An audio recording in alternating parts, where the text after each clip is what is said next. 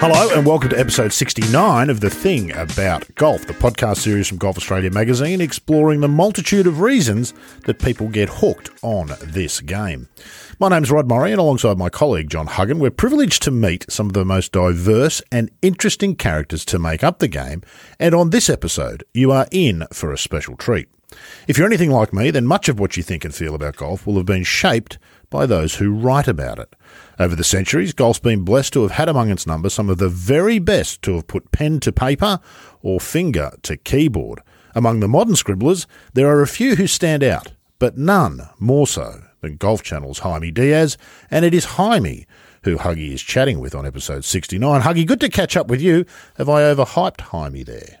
Uh, you you have not. No. Um, the, certainly, I, am a huge fan of uh, just about everything Jaime's ever written, to be honest.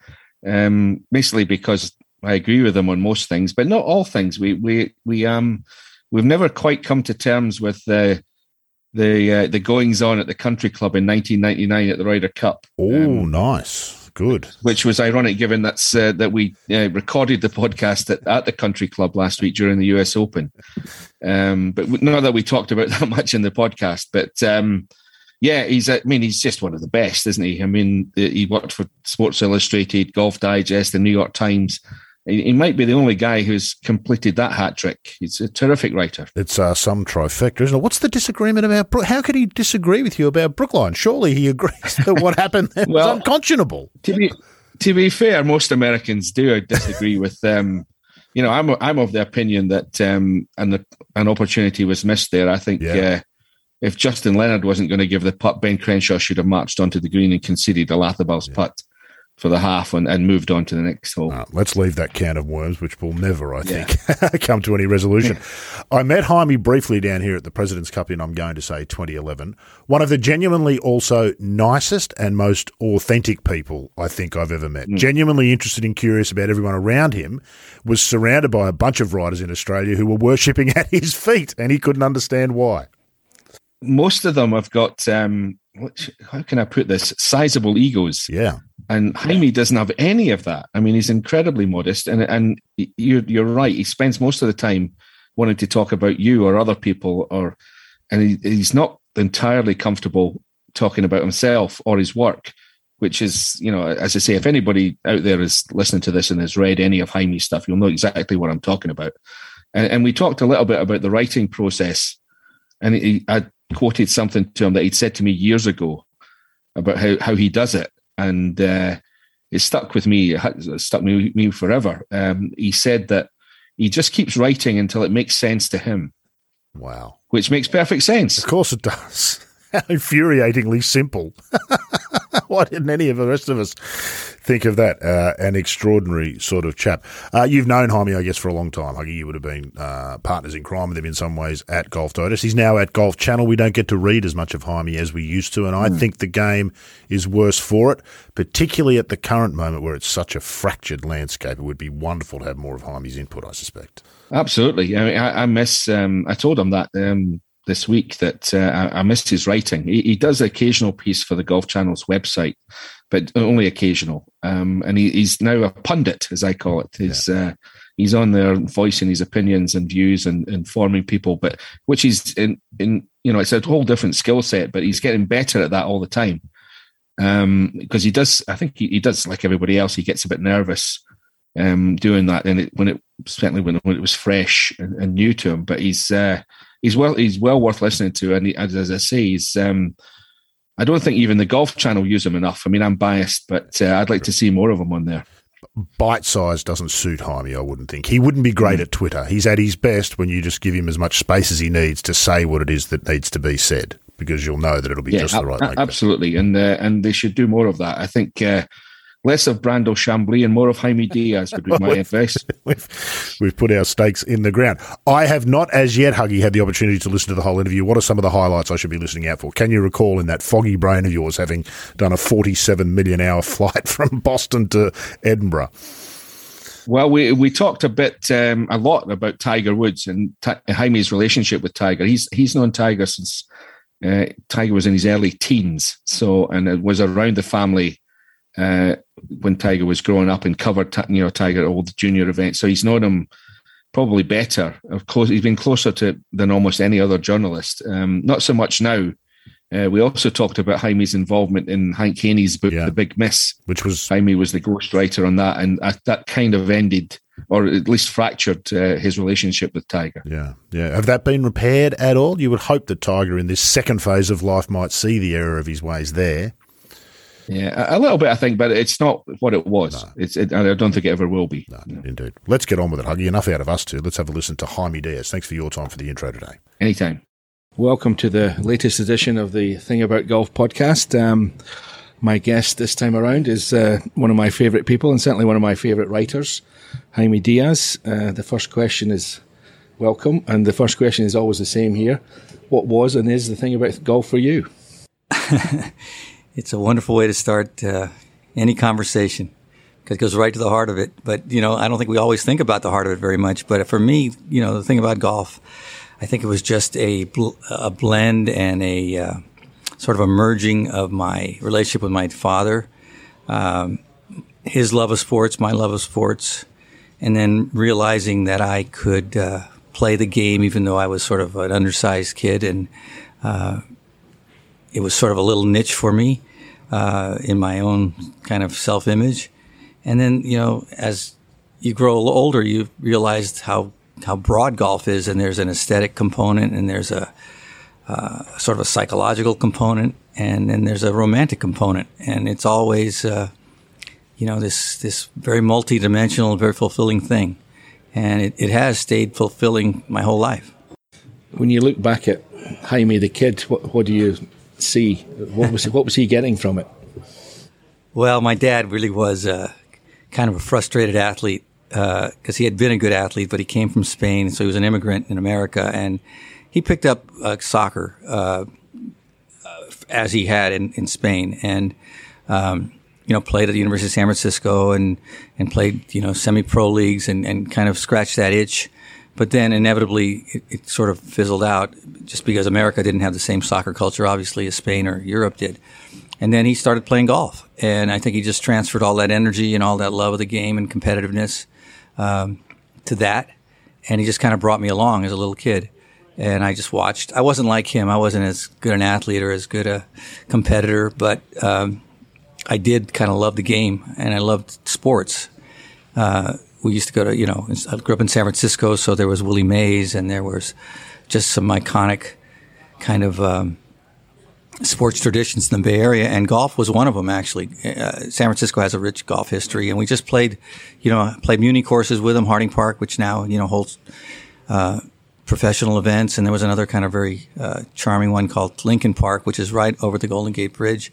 So you know, it was like a way of getting out and a way of uh, sharing time with my dad, uh, getting out in really beautiful places, and then finding that I wasn't bad at it and and loved the idea. I just I remember being with my uncle and just hitting a little cut down three when I was probably about eight years old and just happened to hit it in the middle of the club and watching it actually drew. I remember it drew. It seemed like it went 500 yards, but it probably went about 80.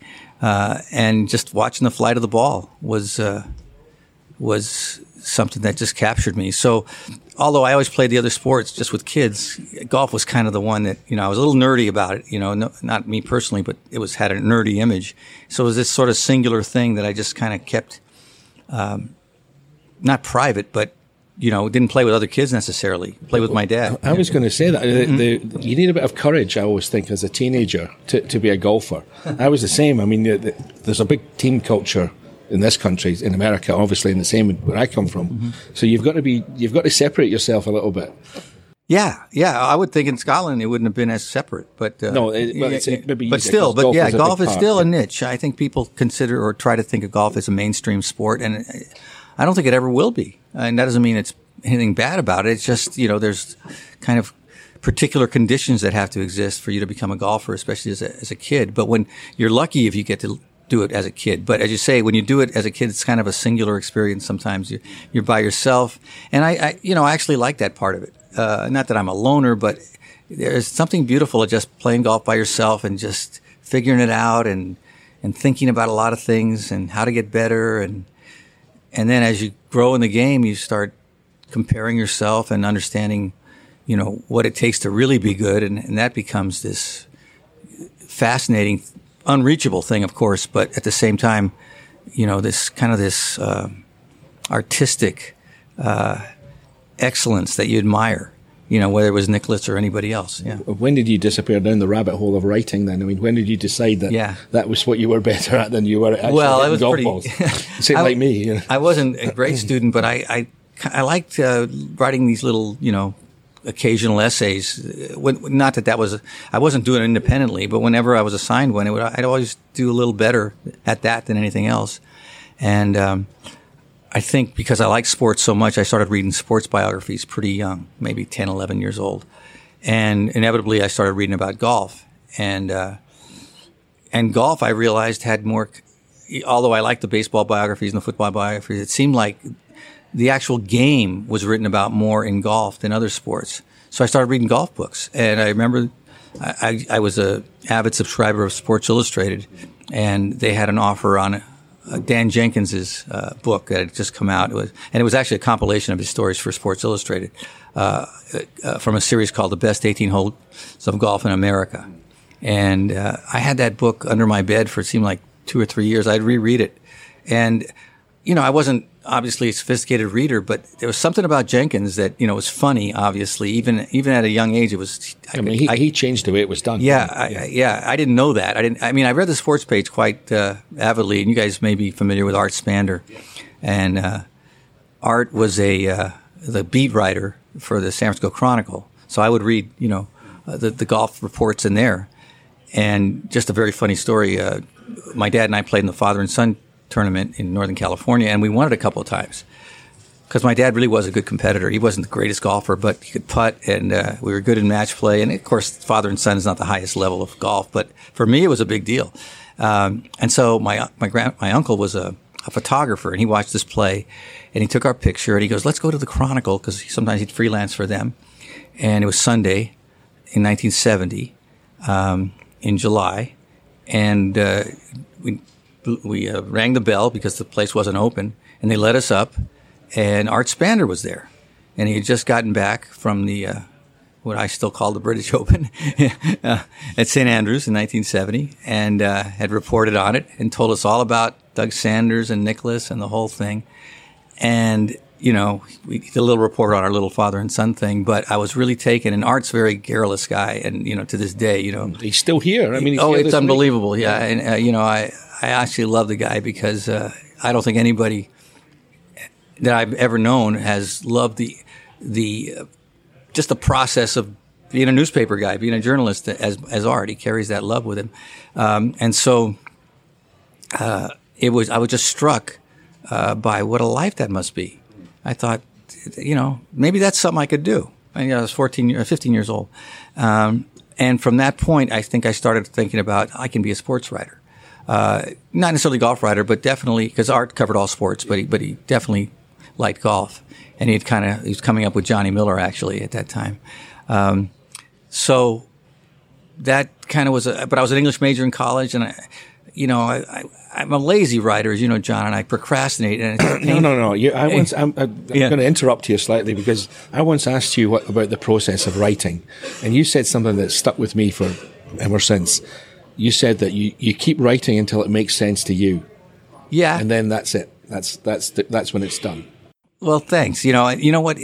Uh, just to jump ahead, uh, I, I was I got to be I say good friends, uh, but you know, he was such a a mentor and a, just a a regal person. Was John Jacobs, the teacher, and he said he was a good teacher because he had been a dunce, by his own word, in in high in uh, in school, and so he never understood very clearly or very rarely what the teacher was saying.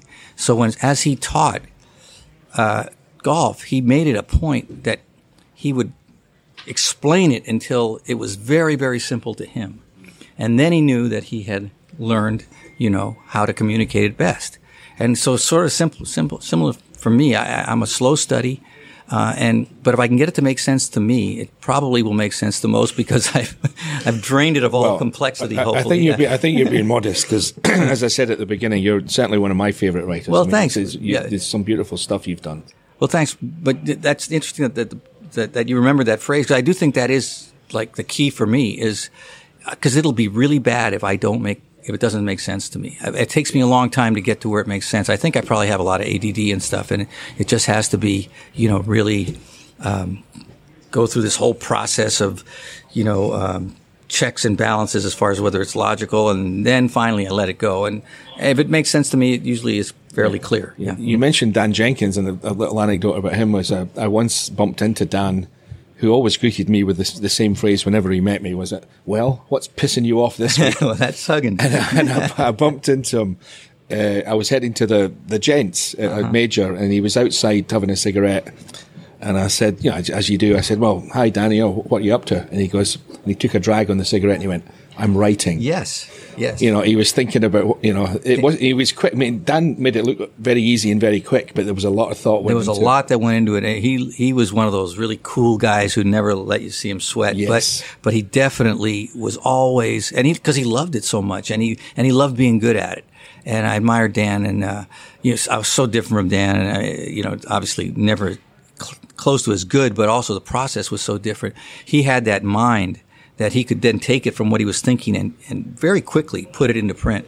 Uh, and usually the things he was thinking about were those those special lines that carried his stories. You know, something really witty, something surprising, something just out, you know, uh, uh, out and out funny. Um, but those things don't come easily. But when he had them, he, they'd lock in, and you'd watch him. I remember because I first met him when typewriter we were using typewriters, and uh, and he would knock it out and and pull it out and pull pull the pull the uh, the copy out and do very little to it. He was like the easiest edit ever because mm. he was so clean in his mind. So that was a gift. He was just mentally uh, ahead of everybody. I've, i often wonder how they did it back then because I mean, when I write, I'm constantly deleting and editing and moving on the computer, which is easy. But on a typewriter, can you imagine? Yes, I can imagine. And the, t- the computer saved me. It took me forever to write on the. I mean, I would have a million drafts and, and cross everything out. I mean, it was ugly, uh, ugly process. but, uh, but Dan, you know, I've always admired those guys who, uh, but to your point, um, there was rigor and there was effort and there was maybe a moment when it was ugly in his head, but he always made it. By the time it came out, it was pretty. Yeah. We're, we're gonna, I want to jump ahead a little bit. I mean, um, I think you, you're the only person I can think of that has written for Sports Illustrated, Golf Digest, and the New York Times. I doubt been it. employed by them at least. Well, maybe employed. Yeah, I, I was so fortunate because um, I did jump around, and sometimes jumping around can be chaotic and and and counterproductive to your career. But uh, I've always landed on my feet, I guess, after a change, and uh, and the changes I made, you know, maybe I, you know, as I look back uh, in hindsight, uh, they, they, were sort of. Uh, I won't say foolhardy, foolhardy, but it was def- definitely risky uh, to, to change course. Uh, but I always felt like I just, I mean, I just felt so lucky to be in the business and the money was fine. I mean, I never felt underpaid. I always felt like, gosh, I'm just lucky to, to have this, the lifestyle I have for doing something I really like. But I knew my own deficiencies and I always felt like there were certain places where I wasn't quite a good fit yet, but there were others that I might be a better fit, not so much a better fit, but I would learn more and get better. And I think each time I did, I mean, Sports Illustrated was a huge jump for me to go from Sacramento Bee, and I, I never quite felt comfortable that I was good enough. Um, and I wasn't probably in terms of the, you know, the mean yeah, of, of their a great of, learning of the, oh, it was great, yeah. and it, it, it, it, gave me an inner standard of what is good, and it's high yeah. because of the guys that I was in with, the people I was, uh, you know, I wouldn't say I was even a peer, but I was just included in, in their in their company and, and try to reach their level. Uh, Dan was just one of them. You know, there was there were so many Frank Deford and Ron Fimrite and uh, Curry Kirkpatrick, and you know these guys were giants. Then, as I was there a little while, Rick Reilly came in, and and, and we were good friends. But uh, I, have never approached Rick's level. But I sort of feel like I drafted off. Franz Lidz's another one. You know, nobody ever talked about who was the best or better, but you just, I certainly knew that there was a, a, level that I was aspiring to, but just, and maybe I fell short of it, but trying to reach it made me better. And then I was so fortunate to go to Golf Digest because then I could focus on golf um, that was quite a cast of characters, wasn't it? I mean, when you and I were there at the same time, I was. Well, you were one it, of them. I always, yeah, I, I, always liken it to the bar scene in Star Wars. Not I mean, bad. There's absolute well, maniacs, some of them. It gives you a special appreciation for Jerry Tarde, who is. Yeah. you know, he, he's sort of the uh, impresario of all that and brought everybody together. Uh, and he liked disparate characters, disparate characters. Uh, he himself is an extremely interesting guy, but outwardly very placid and calm and sort of the, you know, the eye of the storm.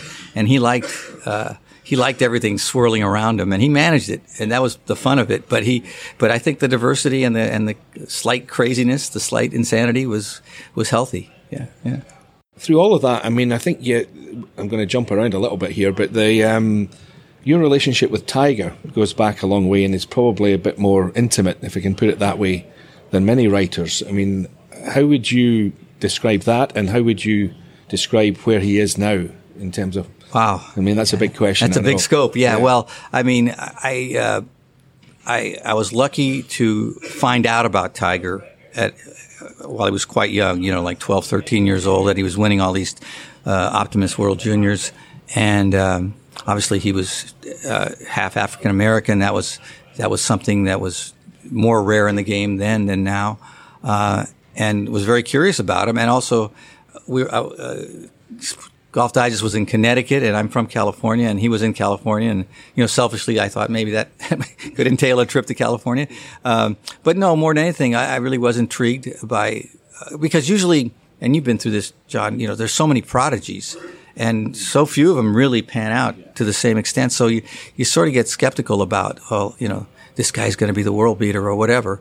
Um, but there was whatever. It was just kismet. Yeah, I mean, his, his dad would would come out with these, you know, in retrospect, completely outrageous statements, but they were all true well, in the up, end. In some know? cases, underestimated. Yeah, yeah, yeah, amazingly. But yeah, I did. So I got their number. I called the house and uh, talked to Earl. Earl was handling everything, and he said, "Well, come out and, we'll, and play golf with us."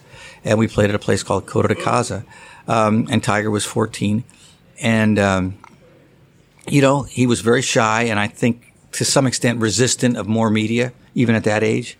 Uh, so, you know, very few words were exchanged. We hit, we hit off the first tee and walked down the fairway and a little small talk. And, but very quickly, uh, his love of the game, and he could tell that I loved the game.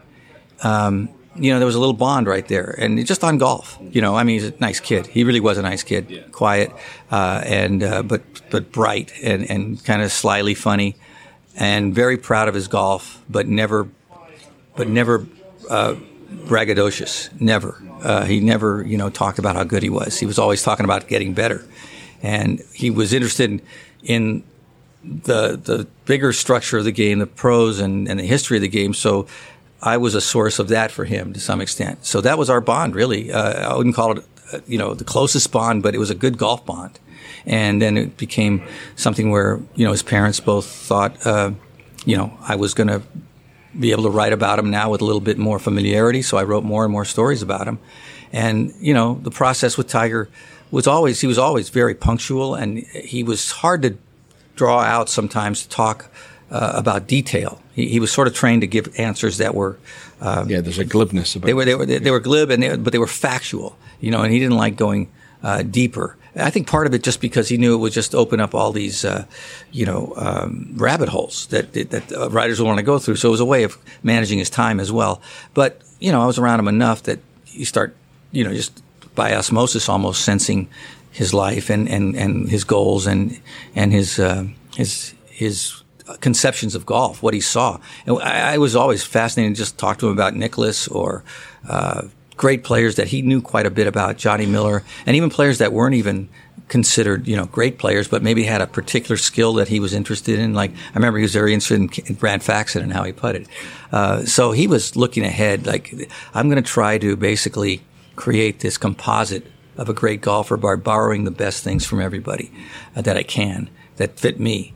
And I loved his teachers. Rudy Duran was great. John Anselmo was, he was kind of unsung because he was a little more behind the scenes and he passed away and Butch Harmon succeeded him. But John was really, I think, pivotal to Tiger and wonderful source for me too. Because he, he, had been a really good player, played with Snead and Hogan when they came to the California swing. And he wasn't that good, obviously, but he really knew the top of the game.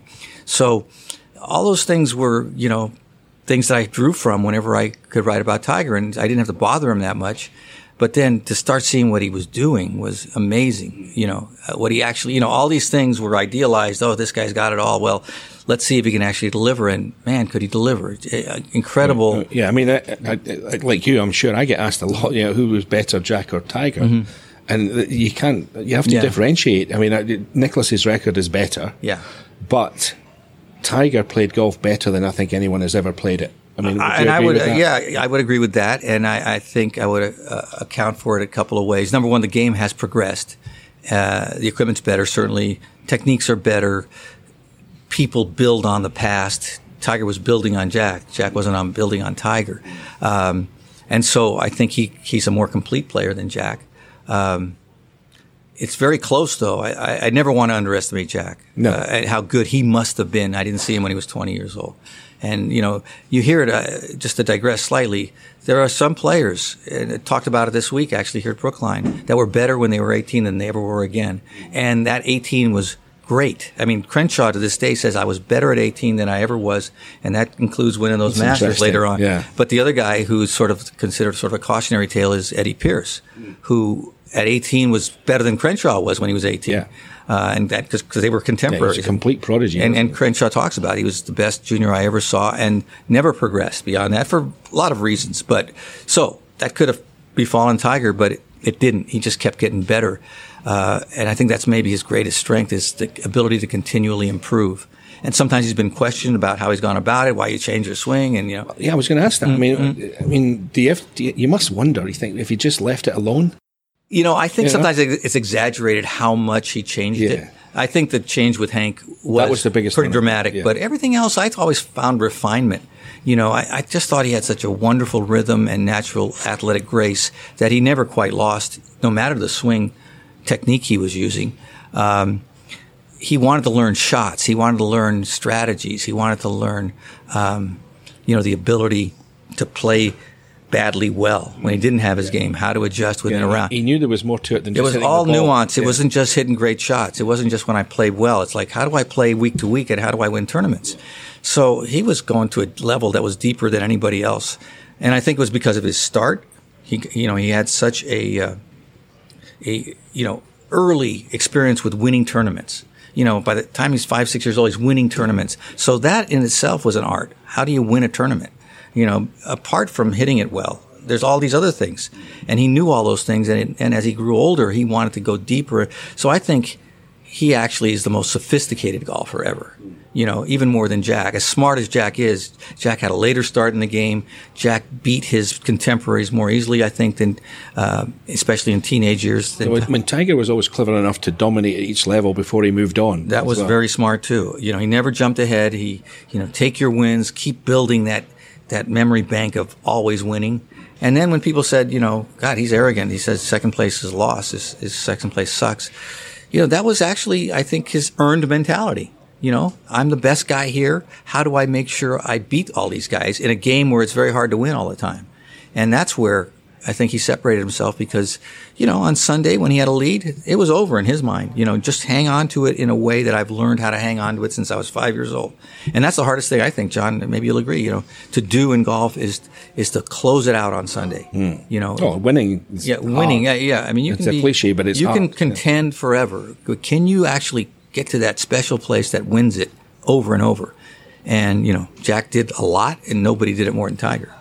How did your relationship with Tiger go over the years? I mean, it's, Yeah. I'm sure there's been plenty of ups and downs. I mean, he didn't give much away, but you probably got more out of him than than Well, yeah. I didn't. I hated looking at it as like you know this is a finite thing and it's not going to last. And but inevitably, his life got so complicated and his time got so um, you know demanding he just couldn't give me the same kind of. It, it couldn't be the same as it as it had been. And I understood that. I I don't think I pushed too much. Uh, and he, I think, was quite generous in the compartmentalized times that I had with him as he became a pro and became successful in Tiger Mania, changed everything.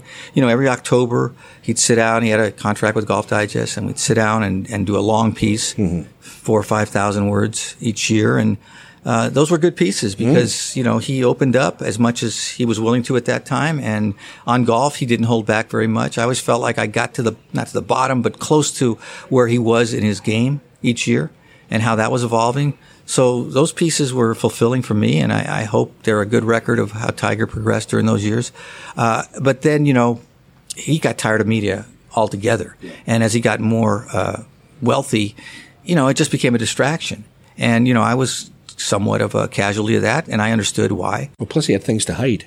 Well, that later, you know, uh, but I, you know, I'm going all the way like up to 2009.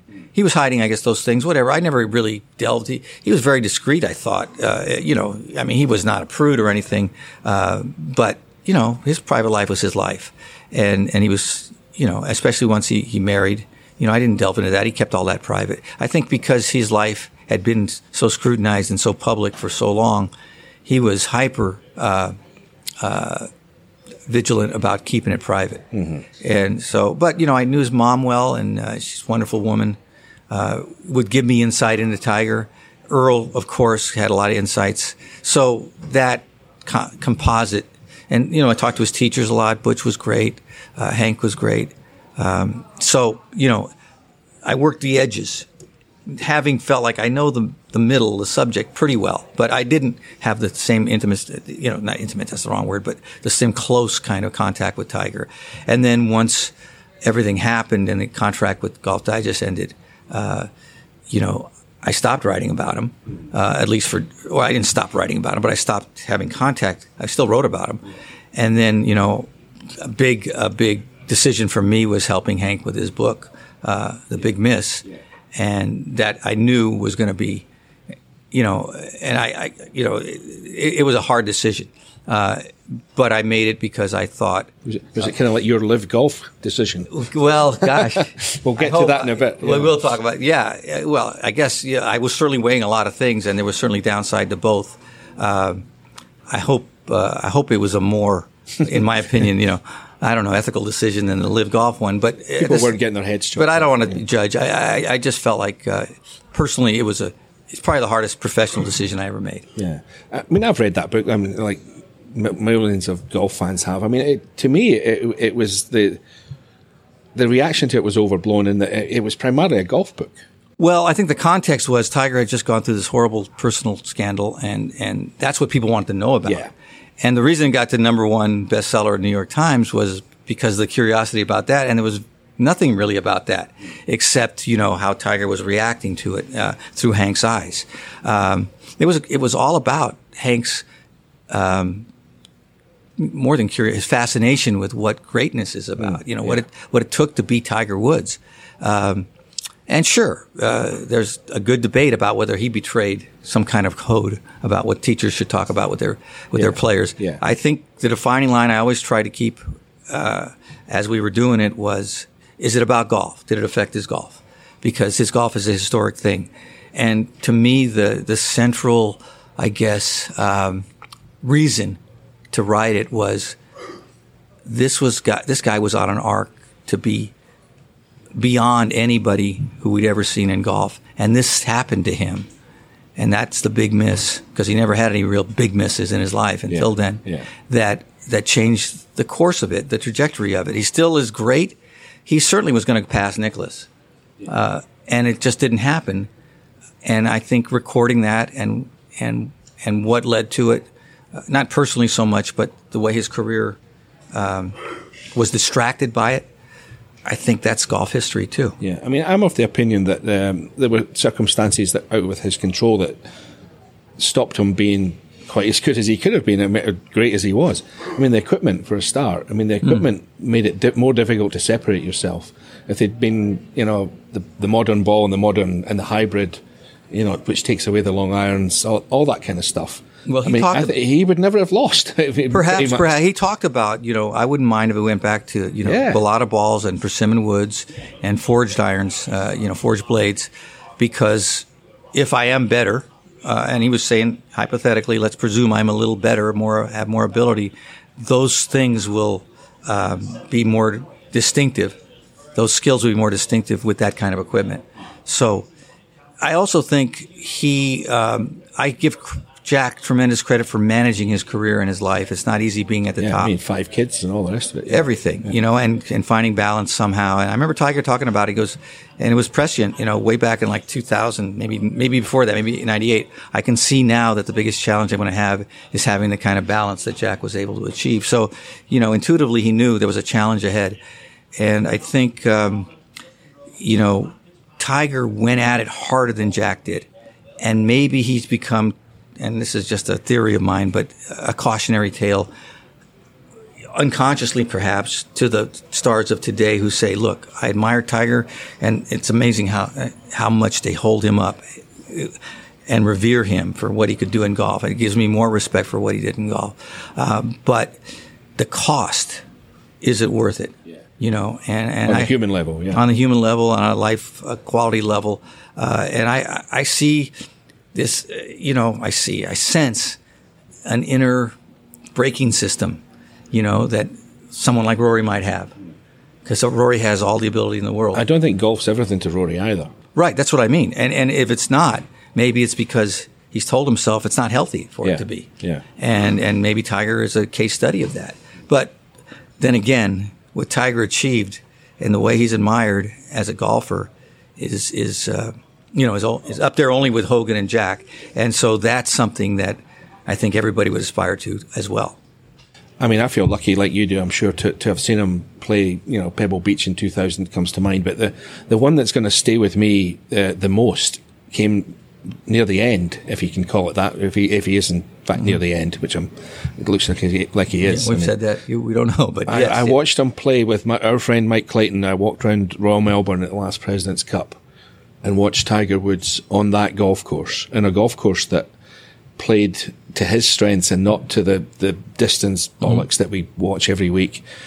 He was he was a mile better than everybody else Yeah. on that golf course. I wasn't there, but I did watch it carefully on TV, and I've never been to Royal Melbourne uh, uh, in person. It was a I- beautiful thing to watch. It really was. That golf course just kind of uh, enhanced his art, his artistry. Mm. Yeah. and uh, and it and it also further separated him from his peers. And you And- saw you saw the difference. And you used the right word there. I mean, I bang on about this, but I think golf at its best is is an art, not a, not a science. Absolutely. I mean, I think to this day, uh, people's favorite golfers are the artistic ones. Uh, Seve was an artist. We're going to get to Seve in a minute. Well done. Lee Trevino is an artist. Yeah. You know, Jack, in his own way, you know, he's he's not like an aesthetic uh, uh, kind of uh, subject to a lot of people, but as far as bringing all the elements of golf together in a way that you know was the most effective, that's an art too.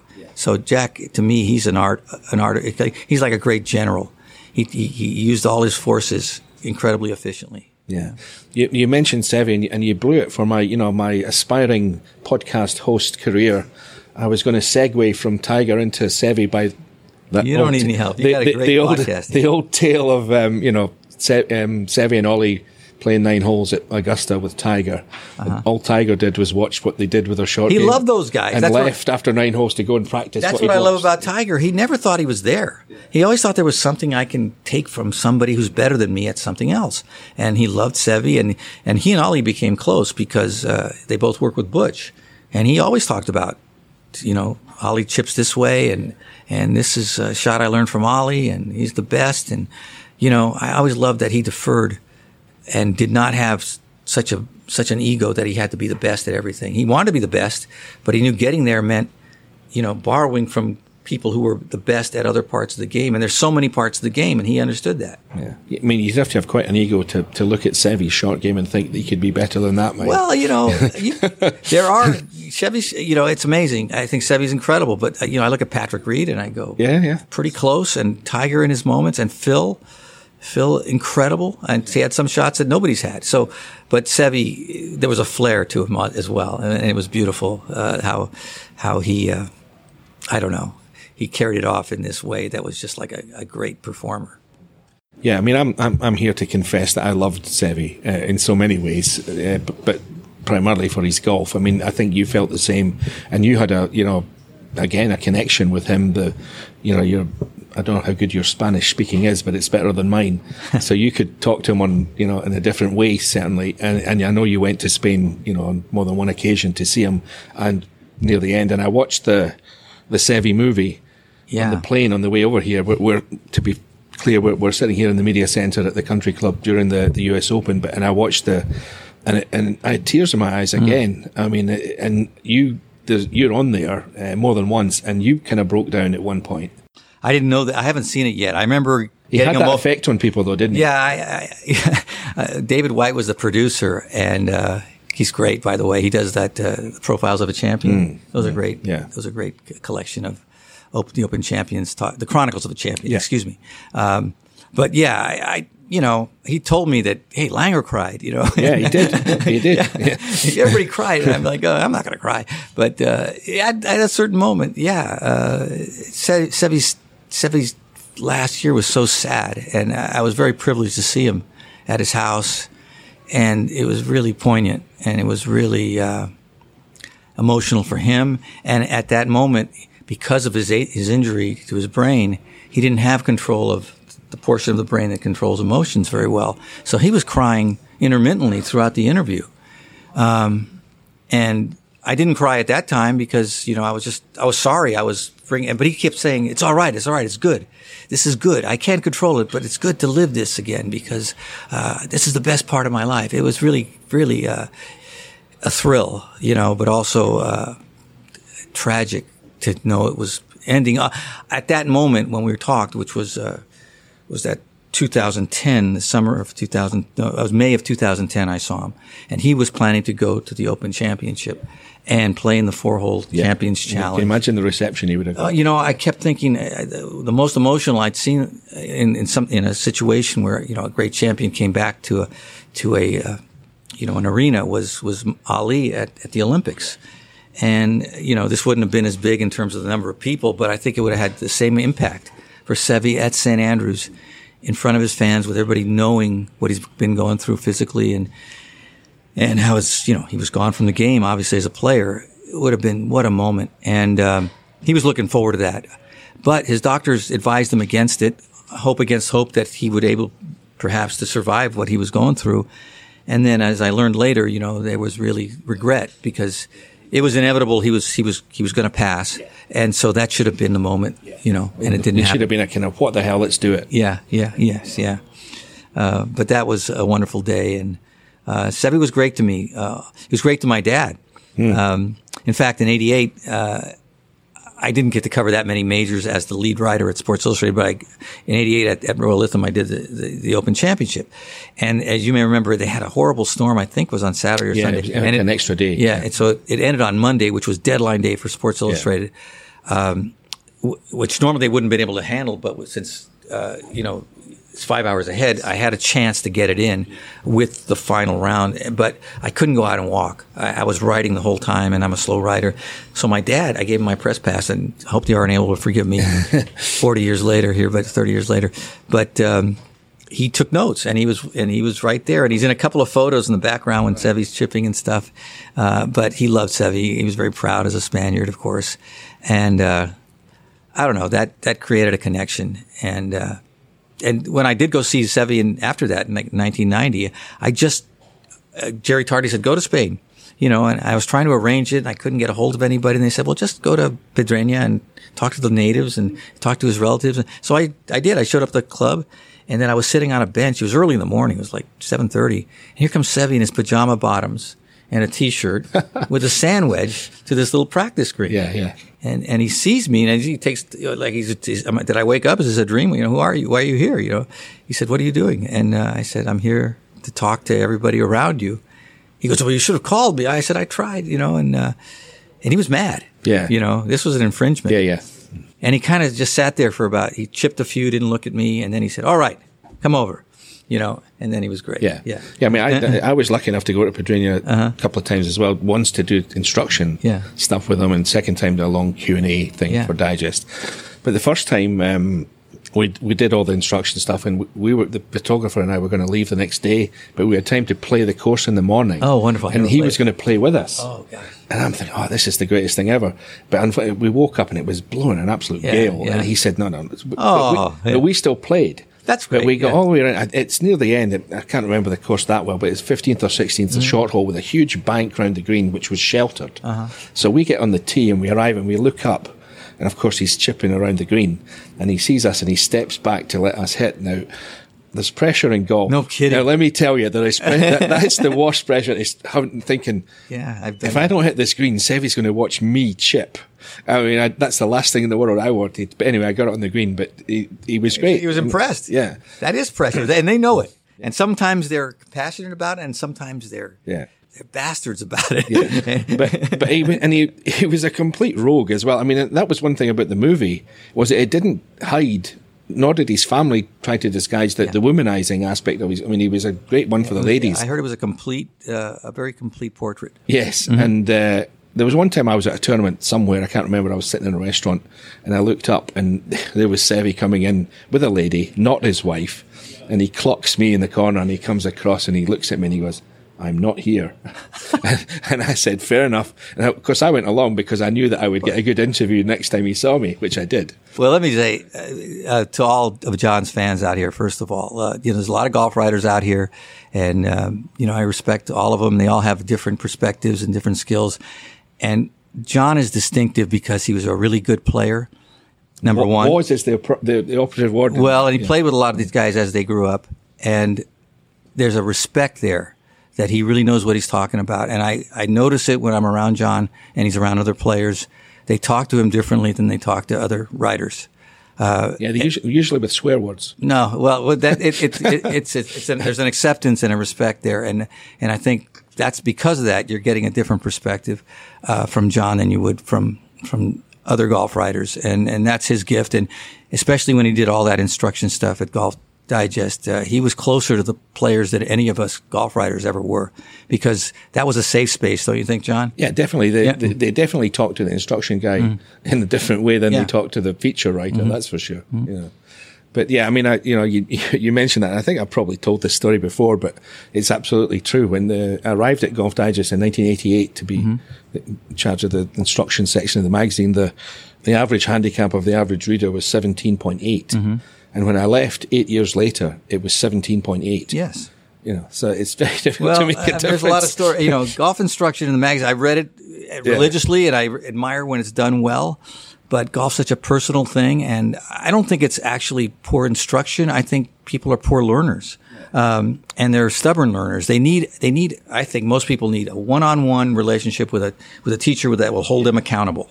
A magazine doesn't hold you accountable. No, I mean Bob Toski, who wrote the yes, magazine. I know the story. Yeah, he once said, you know, yeah. you can never learn golf from the pages of a magazine. Yeah, which well, I you, thought was you, a bit rich coming from him. But you you cleaned up that quote pretty well too. Yeah. But yes. but Bob was a great player yes. and a great teacher. But you know, sure, the magazine was a way of, of spreading the game and and and getting. I learned a lot from the magazine at times. But the the problem is, of course you read one article that sends you on one direction, and you have to stay on that direction for it to be productive. Yes.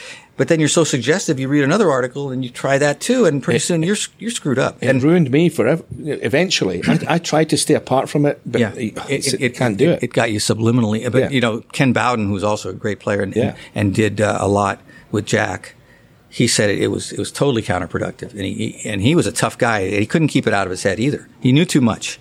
You guys are the men who knew too much, yeah, yeah, or not enough. Yeah. Sure, yeah. anyway, um, I don't know if there's any more you want to add on Seve, but I, I, my next kind of question was, uh, we probably touched on the two that would be top of the charts, but who have been your favourites mm. to watch and to talk to and to write about? Um, well, I was very fortunate as a kid to just get an autograph from Arnold Palmer when I was six years old and see Arnold in the 66 Open, which was tragic, of course, yeah. and see him in San Francisco when he came through and then get to know him a little bit, uh, and had some nice moments with him. I always felt like Arnold was, uh, you know, the overused word, truly an icon. And I, I never felt, I never felt, uh, uh, comfortable enough to, to, to, uh, to, to feel personal you know, with him. I mean, I, I, he was wonderful to me, but he, he was he was just uh, unreachable in that mm. regard. But uh, so my favorites, and he, he can be difficult uh, in terms of letting people uh, close to him, has been Lee Trevino, and and I've been just fortunate. I, I don't try to. I don't try to push my way into Lee's life ever, but when he chooses to give, he's he's the givingest. Yeah, he's he's wonderful, and and I think he's also we use the word artistic. He is the most artistic golfer, and he's thought about it the most, and he can articulate it beautifully, and he's funny, hmm. and he's got a million stories of really authentic, very unique upbringing in the game, and he's just you know, and he admires all the great players, and he's a wonderful analyst of what made him special. The better the player, the more he knows. He, he knows a tremendous amount about Tiger Tiger, I thought it was very interesting. Uh, just that little clip recently Yeah, where he, he was there with Charlie, and you could tell. I was looking at Tiger, going, "Hey, Charlie, this is a moment. Hmm. You know, you're a lucky guy." You know, even though Charlie, it wasn't that complex of a lesson, but you're in Lee Trevino's presidents, and he's the best. You know, and and I think that was really sincere. Uh, so I feel so fortunate to have had nice times with Lee. Um, mostly toward the end of his career, but also in in his sort of senior prime. That was really interesting. That was a great time. Um, and I, you know, I kind of grew up. I remember my favorite, I think, golf telecast as far as being, you know, pulled into it and and remembering almost to this day a lot of the details was the '71 playoff with uh, Nicklaus and Merion. Yeah. And I was pulling for Trevino, even though I love Nicklaus. Just like I used to, you know, pull for Palmer.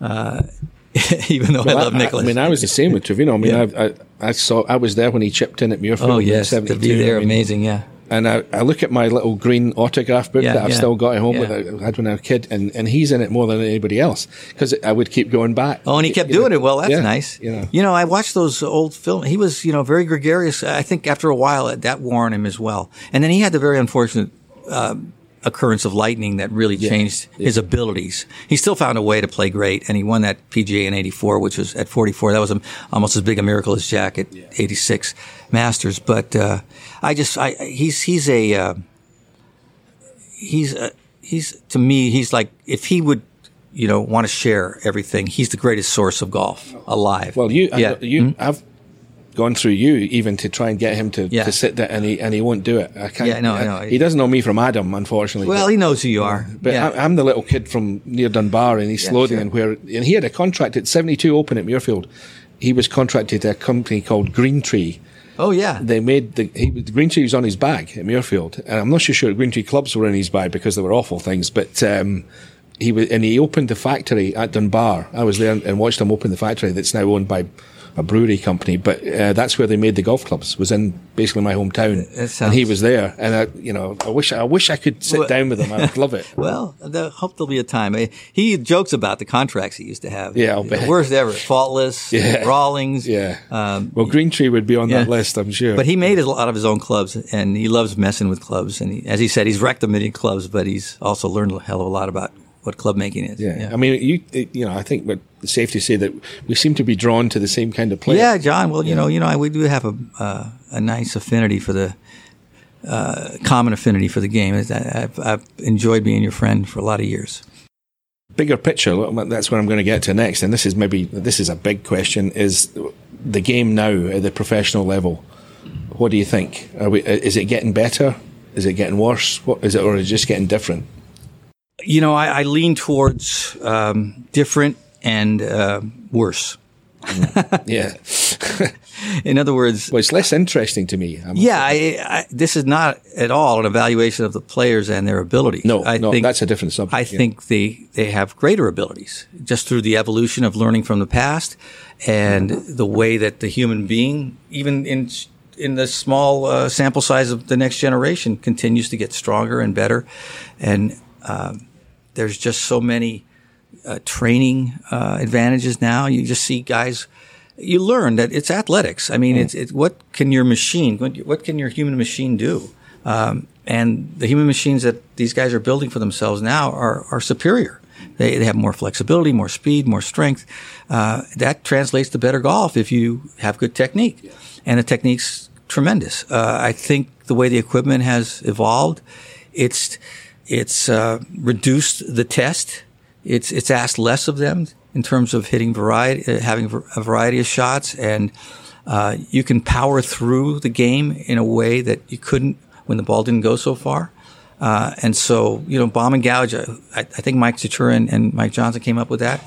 It's a great phrase because it, it also kind of conveys the brutishness of the way the game is played now. You know, it's okay to hit it in the rough and on most setups in professional golf, and the uh, analytics show that you're at, an advantage. Let's say hypothetically from let's say 120 yards from the from the green in the rough than you would be from the middle of the fairway 160 yards from the rough. So that's going to breed, you know, a lot of uh, very aggressive driving that's not particularly accurate.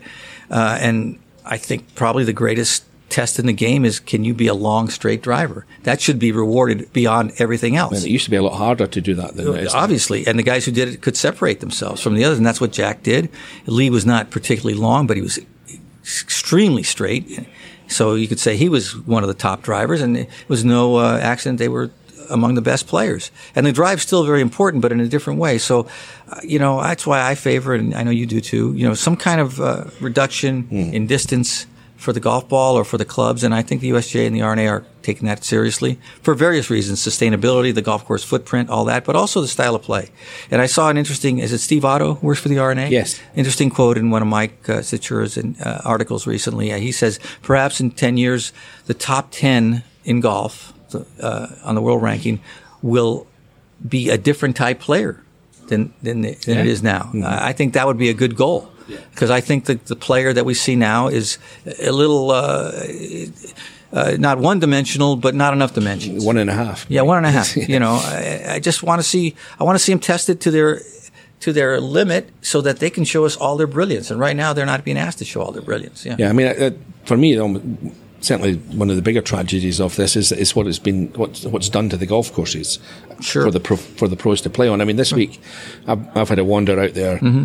and I've stood on the tee and looked down fairways, and I've stood behind greens and looked back, and it's so obvious that the, the rough lines are, are not where they should be. You know, they are not where they were originally. And, and can't be. No, Yeah. yeah. and Mm. that, exactly that's my point. And Yeah. so we have to compromise so much with the great architecture. On this is a great old golf course, but it's it's been mess it's been messed with bec- because of the equipment. And and I always say this that it's. Can you think of another sport that has messed with the venue to suit Yeah, the to suit equipment the rather ball. than the Yeah, other yeah, way around? You know. No, everything, everybody else just changes the ball, and uh, obviously, you know, there's going to be progress in terms of distance, and um, so golf course probably would have evolved, but not this dramatically and not this quickly. And the best laboratory, the best measuring stick is a St Andrews, and we're going to learn that next year. Uh, you know, you know it better than anyone. Uh, where there's tees off the golf course now, right? Yeah, there's- they, they yeah. play five different courses. Yeah. when I first wrote that, Peter Dawson at the R&A was not impressed. Oh, yeah, I bet he was impressed. Yeah, it was yeah, too good. yeah. It was bothered him because it was too much truth in it. Yeah. yeah. But yeah, I mean, so where do where do we go? Where, what what do you see? How does it develop in the next ten years? I, I worry about where they're going to play in ten years' time if nothing's done. Well, it'll be okay. You know, I, I think this is for purists like us. I, I, I've I've revised my view on this. I, I, sure, ideally, I would like to see you know all that artistry brought out, but it doesn't ruin the game, and it certainly, for most fans, who like Bryson has shown. Hmm. They actually like, you know, they like seeing it go as far as it. Yeah, can. I get that. Yeah, and so it, golf's never probably been as popular as it is. So it's it is better for business actually to have a simpler. And you know we've seen this in a lot of sports. I mean, baseball's gotten this way. Uh, the pitchers are so powerful now, uh, so so overpowering now that uh, you know the average hitter is hitting to like two thirty, uh, and not to get all into baseball, but you know two eighty used to be considered kind So of. So you're basically you're hitting the thing. Nobody can hit it. half times out of ten. Nobody can hit it. They can't put it in play. It's, it's hurt the game, I think. But at, yet the stands are filled more they, than they were when I was a kid. So a lot of it's marketing, and and and you know I can see why the PGA Tour is hesitant um, to say uh, you know approve a, a rollback because this is this is working. Uh, so it, the, the best player will still win. It it just most of the time, I think. Uh, I don't think the game's been compromised. I just think it's been dumbed down a little bit, and uh, but it's it's not fatal. Uh, and there's more offense in every sport. You know, a lot of purists in basketball would say the three point line has ruined the game. And and football, you know, they're saying, well, they protect the quarterback too much. There's too much scoring. What about the art of defense? And but defense is a little dull to watch for the average fan. So you have to market to the to the consumer. And uh, I think we're in the minority as you know, sort of golf uh, Yeah, uh, yeah. we, we've kind of uh, lost the nerds, whatever. Yeah, we've kind of lost it. You know, especially where I come from, and it's windy on the links, and Yeah. you know, a guy Well, that's hit- ideal. A guy can hit a great shot to thirty feet, but he doesn't. The the, the average fan's not seeing that as as brilliant. You have to remember that you began and, and grew up on the ideal golf surface. Hmm. And, you know, what makes great golf sometimes is the land, yeah. you know, and, and you had the perfect land. Um, although it's interesting, the greatest golfers don't necessarily develop on links No, because they're not playing links when they. and it's yeah. not necessarily an advantage. Because No, right, you- yeah, you, yeah. You develop a swing, I had a very short swing, and Mm-hmm. that's not you don't want to short swing. Right. Well, if you're going to play professionally, you're going to play around the world where you know the golf courses are not links, and you have to carry the ball. And there's so so there's counter there, there's there's disadvantages, but in terms of the pure game, you grew up in the perfect place. And like you said, a thirty a shot to thirty feet is a really intelligent, wonderfully executed shot. And here it would be, hey, that's a thirty footer, that's no good. Yeah. So uh, I I just think um, you know every every environment produces its own sense of its own greatness. Uh, and, uh, you know, in America right now, uh, the greatness I see is that somebody can bomb at 370 and, and hit their sandwich to two feet. you know, uh, that, that's incredible talent. Yeah. It, it, just can be a little monotonous. Uh, that's all. Yeah. As we're here, I wasn't really going to talk about this because it's not particularly topical at the moment, but we're at the country club mm. where in 1999 there was a very controversial Ryder mm. Cup the, the Ryder Cup, I mean, over the course of your career, it's gone from nothing to the biggest thing outside the majors. Mm-hmm. What have you seen? Is it good, bad? Is it a mixture? What, what do you reckon to the Ryder Cup? I think it's good that people idealize the Ryder Cup as pure golf, and uh, it's so ironic to say in this in this time and moment. Uh, there's no money involved. Mm. It's love of the game. It's uh, it's the spirit of competition. It's camaraderie. It's all these beautiful things that we carry in golf as uh, everyday players that we want to see. And so the Ryder Cup reflects that better than anything else.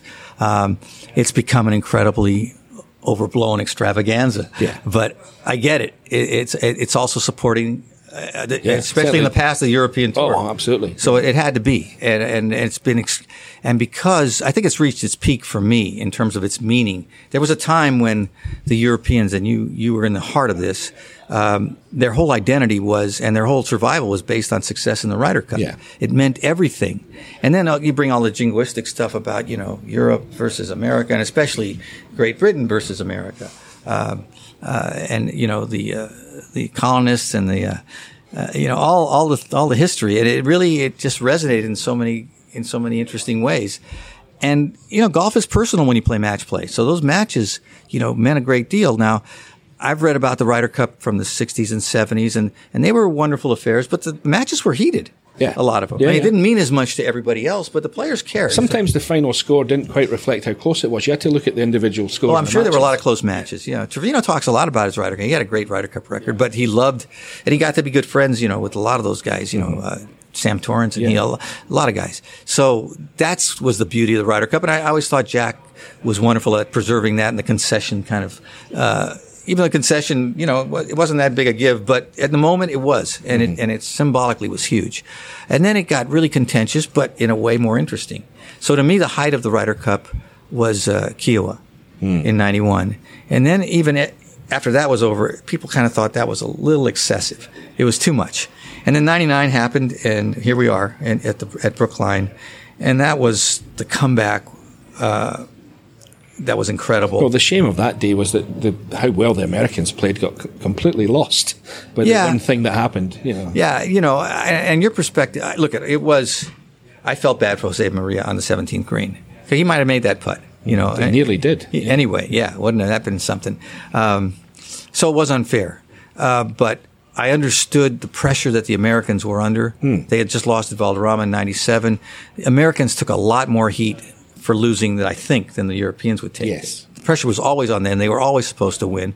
They were being attacked as soft and you know not uh, not really as good as uh, as as the Europeans. I mean, the, the Europeans at that point had had more number ones Yeah, in succession. yeah, yeah. So that was the explosion of relief Hmm. when that putt went in, and they went a little crazy. And sure, it was it was uh, untoward. It was, and by the way, I was behind Ben Crenshaw um, when the putt went in on 17, and of course Ben has all this romantic attachment Yeah, to 17 because yeah. we met, and he did. He, he didn't move.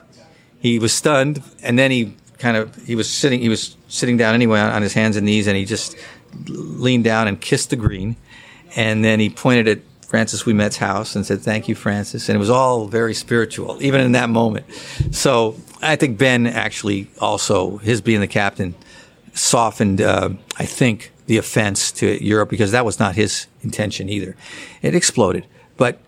Was that bad for the Ryder Cup? No, it was good for the Oh, Ryder Cup. it's- Yeah, yeah, yeah, it's a whole different subject. I mean, uh, you know, I, it, you know, I don't want to get bogged down on debating it, but I was listening to the Golf Channel on mm-hmm. television last night in my hotel room, and there's a bit of revisionist history going on. I mean, the, one of the commentators, I think it was Gary Koch, said that you know the Justin Leonard's putt clinched the, the, the cup no, for the Ryder Cup, yeah. and that's not true. Mm-hmm. I mean, no, uh, you know, understandable mistake. It was, it was so climatic, but no, uh, it didn't. And uh, I don't know. I I think that was a good Ryder Cup too because there had been some some moments early on uh, in which some of the Americans were uh, Mark O'Meara and, and Phil and yeah. and Duval and Tiger were questioning whether there should be some payment or at least be able to manage where the money went. Yeah. Uh, and so they got tremendous criticism because that was against the spirit of the Ryder Cup. Yeah. You know, there's no money involved in Ryder. Yeah. That's why it's pure.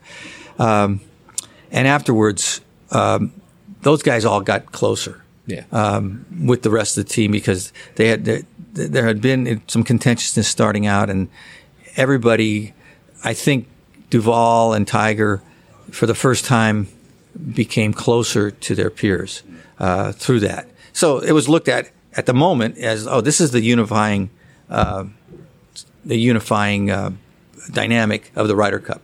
You know, that's what's also good about it. It brings these guys closer.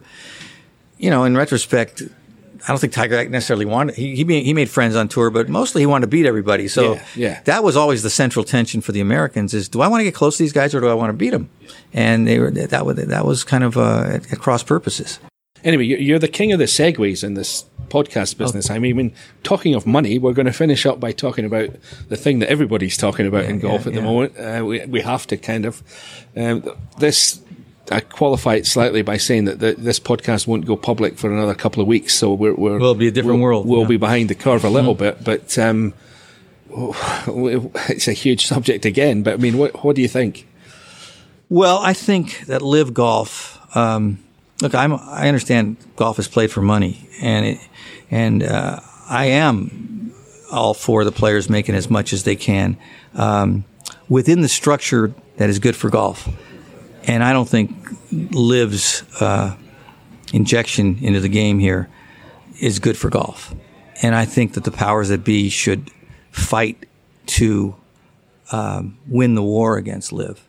And that may mean people unifying who would normally be at cross purposes um, for the betterment of the game. So, it's sort of the enemy of my enemy of my enemy yeah, is my friend, yeah, yeah. kind of thing. And uh, so I hope, and I don't know if this is possible in a legal sense. I hope the uh, the major organizations who run the majors unify to uh, to resist LIV's encroachment, and I think they have the power that would be really influential. I don't know if they can do it, um, but I and without colluding, there's all kinds of you know barriers to them just you know openly doing it. But I hope there's a unification there because I think, um, for me, the PGA Tour is still kind of the central glue that holds a professional game together, and by extension, the, what, what people most identify to be golf. And if that gets dismantled in some way or even altered seriously, um, I think golf is diminished. Yeah, well, the way we're headed makes me think that, uh, and this was maybe asking a lot of anybody's foresight, but the, the establishment, if you like, when when this the, the, the Saudi money came along, and, and no no sane right minded person in there is going to defend what what goes on there on a human rights level. But uh, you could argue that they could have taken a pragmatic view and, and, and seen what we're seeing right now, the battle that's going to ensue. It's going mm-hmm. to be, it could get really ugly down the road. It, the pragmatic approach might have been to say, right, okay, come in we'll absorb you into this into the system. We'll give you certain times of the year, and and go from there. I don't know if I mean that's maybe asking too much. Well, I, I think it's hindsight. Yeah, I don't. It is, yeah, absolutely. and and you know because Saudi Arabia, especially this country, carries such a stigma for the, for the PGA Tour to have done that. Uh, I, I, get that. Yeah, yeah. I think politically, but, but what we're, what no, no, no. We don't. I don't think know. they knew the magnitude of what was coming and how much money and how much money actually ends up mattering more than anything else. I think also and this, I'm naive about this. I mean, I, I confess to being overly romantic and, na- and naive about what I thought the player, players' motivations were. Mm. And I think to some extent, even uh, the powers that be and Jay Monahan uh, was counting on loyalty. And I, I, think what we learn is, at least with the modern athlete, um, loyalty is is um, secondary at best. You know, making your best deal is is the, is the important thing.